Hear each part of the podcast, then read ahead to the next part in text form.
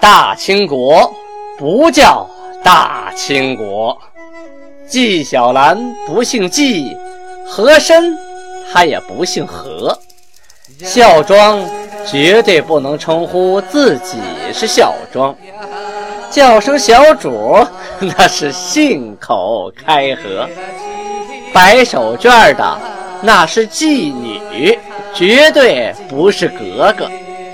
好，今天听俊贝勒播讲一段《青通剑》。听众朋友们，大家好啊！上回啊，咱们讲到萨尔浒大战，努尔哈赤取得了全胜啊，四路大军灭了三路。后来呀，明朝这边统计呀，调动军队一共是八万八千五百余人啊，这是不包括参加战斗的朝鲜部队和叶赫的部队啊。其中，阵亡的道、镇、副、协、参、游、都司、通判、守备、中军、千把总等等等等吧，大小军官啊，有三百一十多人。因为后来你得给抚恤金呢，是吧？那阵亡得有统计啊，哈。阵亡的军丁有四万五千八百七十余人呐，损失的马、骡还有骆驼。是两万八千六百余匹呀，丢失的甲仗和军资啊，等等等等各种物资吧，哈，足以堆积成山，不可计数啊。明金双方的攻守之势因此而逆转，什么意思？以前呢是努尔哈赤守，明朝攻打。从现在往后啊，从这场萨尔浒大战之后，慢慢就会转变为金国在攻，明朝在守了。这场战斗呢，杜松、刘挺、马林啊三路全军覆没。这个消息啊，蒙古那边得到了，哎，这是个好时机啊，咱们来个趁火打劫呀！哎，蒙古察哈尔部林丹汗啊，带着部队。就赶到了明朝的边境，啊，派人给明朝送去书信怎么说？我大部队呀，到了你的边关了，你不能让我空手回去吧？是吧？倘若你真的一毛不拔的话，我手底下这些人我可管不住啊！意思是你不给我就抢啊！辽东的巡抚周永春紧急上书啊。说广宁一线是全边的咽喉之地呀，守备呀本来就薄弱，万一这察哈尔一下子咔嚓把这儿拿下了，建州的兵啊在随其后，那整个辽东地区危不可言，到时候就不一定是谁家的了。万历皇帝啊，紧急命令总督。汪可寿啊，移驻山海关，申斥蓟辽的边备，马上派大官过去了啊，赶紧整理一下这个呃辽东地区的边备吧。再这样下去，真有可能这家就保不住了。到了农历的四月份啊，就是阳历的五月份，东北地区啊已经迎来了春天，万物萌发，小草嫩绿，到处都开满了野花。树上的花也开过了，绿绿的枝条也长出来了。努尔哈赤命令：战马当趁春草未养，我欲据界藩筑城，屯兵防卫，使农夫得耕于境内。于是亲自查看城基，又择旷野处牧马。什么意思呢？他说：“我们的战马呀，啊，打了这么一冬天的仗，都很虚弱了。”趁着春天啊，这小草正好的时候，好好的让我们这些战马呀补充一下营养啊，休养一下身体，将来好能打更大的仗啊。这努尔哈赤是懂马之人呐啊，他知道啊，这个马在春天啊喂好了，这一年都不愁。同时呢，他还规定啊，在界藩寨，就是现在抚顺大伙房水库东边的铁背山啊。前文书多次提到，在那里筑城。呃，上次啊赶上天冷，又赶上那个明朝的部队进攻，所以筑城的事儿啊就告一段落啊。石头啊、木头啊没少运，但是还没开始干。他这回呢，亲自呃监督工程，到那儿呢看看啊地基选的怎么样啊，地基修的结不结实。然后同时呢，还亲自呢去找，一看这个地方好，草好，来来来，马子赶这来喂，哎，放马到这来。他亲自选地方啊，选旷野牧马。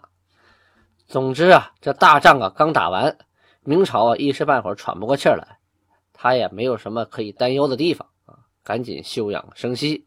同时住这个城啊，也是他的边疆第一城，也是距离明朝最近的地方。他后边啊还准备迁都接番寨。别小瞧这个铁背山呢，他还曾经做过金国的都城啊啊！将来您有机会到大后方水库，一定到东边这铁背山上看一看。设想一下，当年努尔哈赤是如何二打接番寨，如何灭明军于萨尔虎，如何在此筑城虎视辽东。转过头来，咱们再说说明朝这边啊。当月呀，朝廷命令锦衣卫右都督李如珍为征虏前将军、总兵官，镇守辽河东。兼被窝总兵官，网代如柏，意思就是啊，他代替了他的哥哥李如柏继续当这个官这个李如柏呀，是宁远伯李成梁的二儿子啊，受他父亲的影响啊，他从小就做了锦衣卫的千户，跟父亲呢出寨有功，后来做了蓟镇的副总兵。万历十六年的时候啊，有个御吏叫任养新啊，他曾经上书说呀，说这李氏的兵权呐太盛了，说这老李家长的兵太多啊，而且呢都在京师的周围呀，这样很不好嘛啊，他们这一家人呢人品还不怎么地，跋扈啊，谁也不听，还欺负老百姓。我们要是不早算计一下这事儿的话，恐生他变呢。意思就是怕他大权在握，有意造反呐。呃，皇帝呢一想是这么个理儿啊，就让李如柏卸任了，说你回家歇歇吧啊，你都挺累的了。后来呢，这个日本啊，就是倭寇攻打朝鲜的时候，又把他起任了，起任为都督同知啊，是个官后来呢，去到贵州、宁夏等处任总兵官。你不能打吗？哎，我让你到那些地方去打，你别在我家门口打啊！这样呢，对京师就没有什么威胁，同时呢，还能为国效力。后来这个李如柏啊，在征战的途中啊，生了疾病啊，就回家养病了。这一养啊，就是二十多年呢。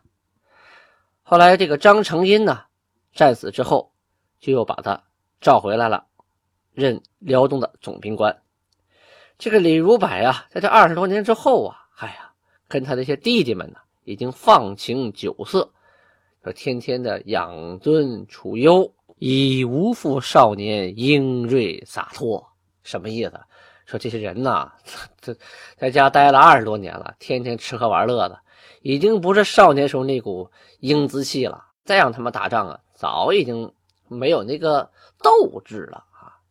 这萨尔浒一战大败之后啊，呃，朝廷啊就有人上书说呀，说这李如柏呀曾经娶过努尔哈赤的弟弟舒尔哈齐的女儿为妻，现在呀已经生了第三个儿子了啊，所以呀，我们这边民啊，还有底下的老百姓啊，都怎么说呀？说奴求女婿做镇守，未知辽东落谁手啊？这话什么意思？是说呀，这努尔哈赤的女婿在那镇守着，这辽东到底是谁家的呀？哎呦，这样的谣言，皇帝听了那还了得呀！但是呢，他也是考虑到这个老李家呀世代的功勋。也没有把李如柏呀如何如之何，就是把他调回了京城啊后勘，就是你先回京城待一段时间吧，嗯，别掌兵权了。下边怎么用你，或者怎么赏怎么罚，咱慢慢再商量。咱们刚刚提到的李如珍呢，是李成梁的第三个儿子啊，受父亲影响啊，从小任指挥使，后来呀，官当到右都尉，在锦衣卫掌管南北镇抚司，提督西司房，还列位者四十年。什么意思？就就说这个老三呢，给皇上看了四十年的家啊，当了四十年的保安队长。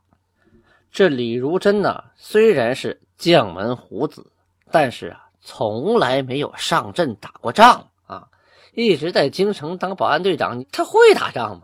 但是啊，现在辽东的局势啊，这十分的混乱，派谁去啊？恐怕啊，都难以掌控。所以呢，这朝廷上啊，有很多大臣就这么说：说这个老李家这一家世世代代他镇守辽东，啊，这个别人呢去了，恐怕难以服众啊。咱们啊还得用姓李的人。于是呢，就派李如珍啊继续当这个总兵官。除了这层意思之外呢，啊，这个老李家呀，世世代代居住在。铁岭啊，就在辽东，而且呀，家资丰厚，就当了这么些年官啊，是有房子、有地又有钱呐。你家就在铁岭啊，别的不说啊，为了保护自己的家啊，为了保护世世代代留下的这点产业，那你也得拼命守住辽东啊。哎，你派个外地人过来，那死多少丢多少，跟人家一点关系没有啊，人家也不见得上心呢。所以啊，要让李如珍继续接他哥的位置，当这个辽东的总兵官。阴历五月份的时候啊，朝鲜向明廷打小报告，原因呢是四月份的时候，努尔哈赤啊给朝鲜递交了一份国书啊，上面有个大印章，说努尔哈赤啊建元天命，说中国呀为南朝。说他自己呀，已经黄衣称朕啊，说这个词啊，很傲慢，很嚣张啊，对明朝是不恭敬的。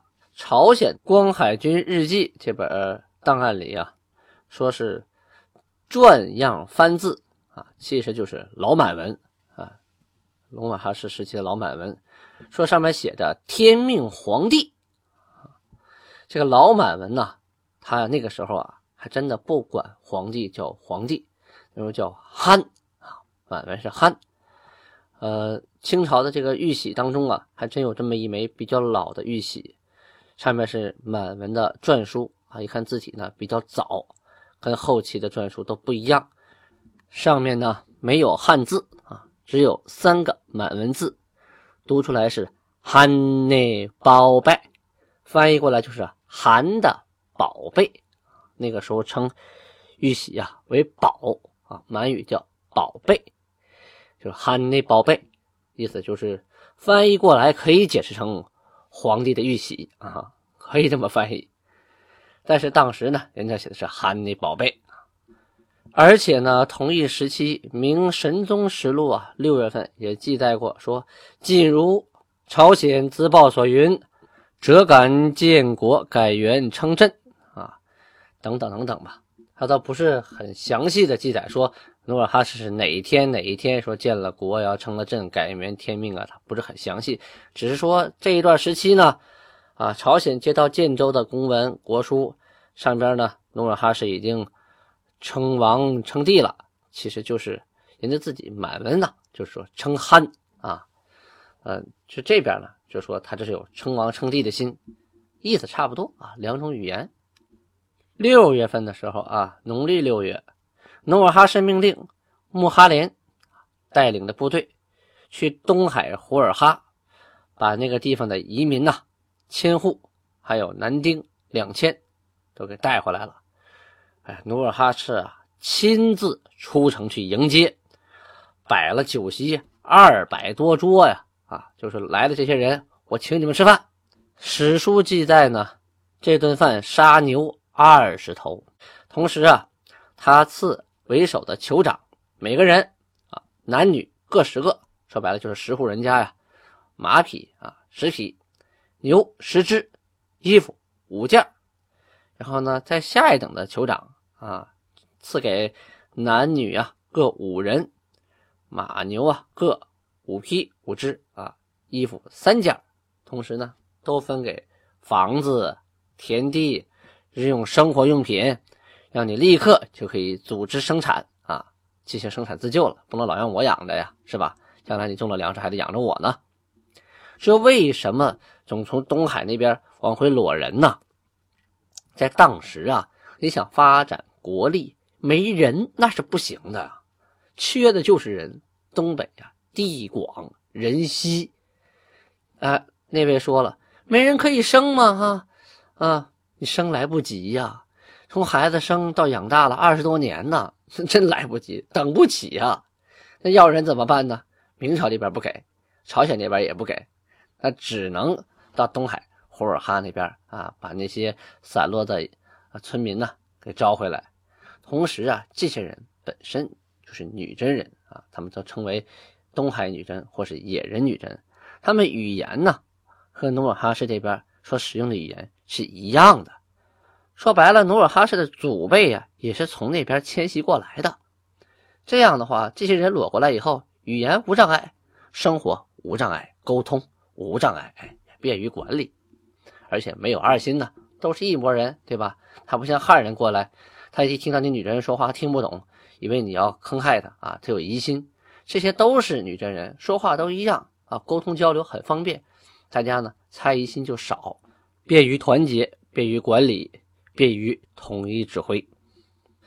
上文书咱们讲萨尔浒大战的时候啊，明的总兵官马林兵败于上尖崖。只带了几十人，侥幸逃脱啊！明朝啊，就给他降了官，命他守开原啊。开原是距离努尔哈赤很近很大的一座城啊。他到了开原之后啊，就跟蒙古那边宰塞啊，就跟结盟，当然也花了不少钱哈。意思是说，努尔哈赤一旦打我，你要出兵帮我。好，蒙古那边也同意了，拿了人家钱嘛。本来他跟努尔哈赤也不和。就答应，只要他打你，我出兵相助，你放心吧。哎，有了这句话呀，这个马林呢就信以为真了，在开元呢住的是舒舒服服，也没有严加防范，觉得努尔哈赤一时半会儿还不会打到这儿来。没想到啊，没想到六月，努尔哈赤亲自统兵四万呐，四万大军啊，去攻打开元。大部队呀，往前走了三天，这天降大雨，河水暴涨啊，过不去啊，也不知道前边天气怎么样。再往前走啊，继续下雨，道路泥泞，这这大部队难以行进呢，这是个问题。努尔哈赤呢，就在这停了一段时间，但他也没闲着啊，派了几百人干什么呢？沿途啊扰掠，同时呢。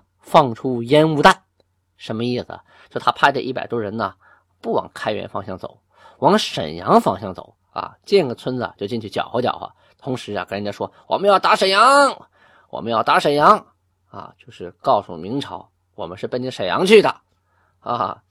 这就是一个烟雾弹的声东击西嘛，嗯，兵不厌诈。同时啊，也派出很多侦察兵，侦察兵回来向努尔哈赤报告说：报说前边奔开原那边啊。没下雨，道路啊一点都不泥泞，好走的很呢。好，努尔哈赤命令进兵。话说这日清晨啊，金军呐就到了开元城外，这人到一万呐，是无边无沿。这四万人马呀，就分成四波，东南西北就把开元城啊围个水泄不通。这开元城早已经得到消息了，马林只派了啊一少部分人在城上把守，自己呢亲自带领部队出城门，过吊桥，越壕沟啊，列队迎战。这四个城门外呀，都摆起了阵势，眼看着就要短兵相接了。可金军呢，选择了这个东门啊进行主攻，因为这边啊一看。啊，东门这边他这个力量薄弱，派来的兵啊，好像照那个西边、北边、南边都弱一点，好，就派出这个大炮，先咚咚咚先炸一阵子啊。这时候金军已经有自己的炮了，都是缴获明朝的啊。然后放箭，然后骑兵重甲往前一冲，这明朝这点部队哪扛住这么一冲啊？本身呢人数上就不占优，被对方炮一打，箭一射，阵型就乱了。再一看马队都是重甲，往前那么一冲，吓得呀恨不得爹妈呀再多生两条腿呀，转头就往城门跑啊。首先呢，他们得过壕沟啊，壕沟上面有桥搭的，搭的板桥，过了壕沟啊，还得过吊桥才能进城门。这个城门呢很小，这部队呀出来时候是按顺序的。这回去的时候就不按顺序了，往里头拥挤呀，反而呢，这速度就减缓了。后边金国的追兵可不管你那个呀，趁着机会就一举拿下了东城门。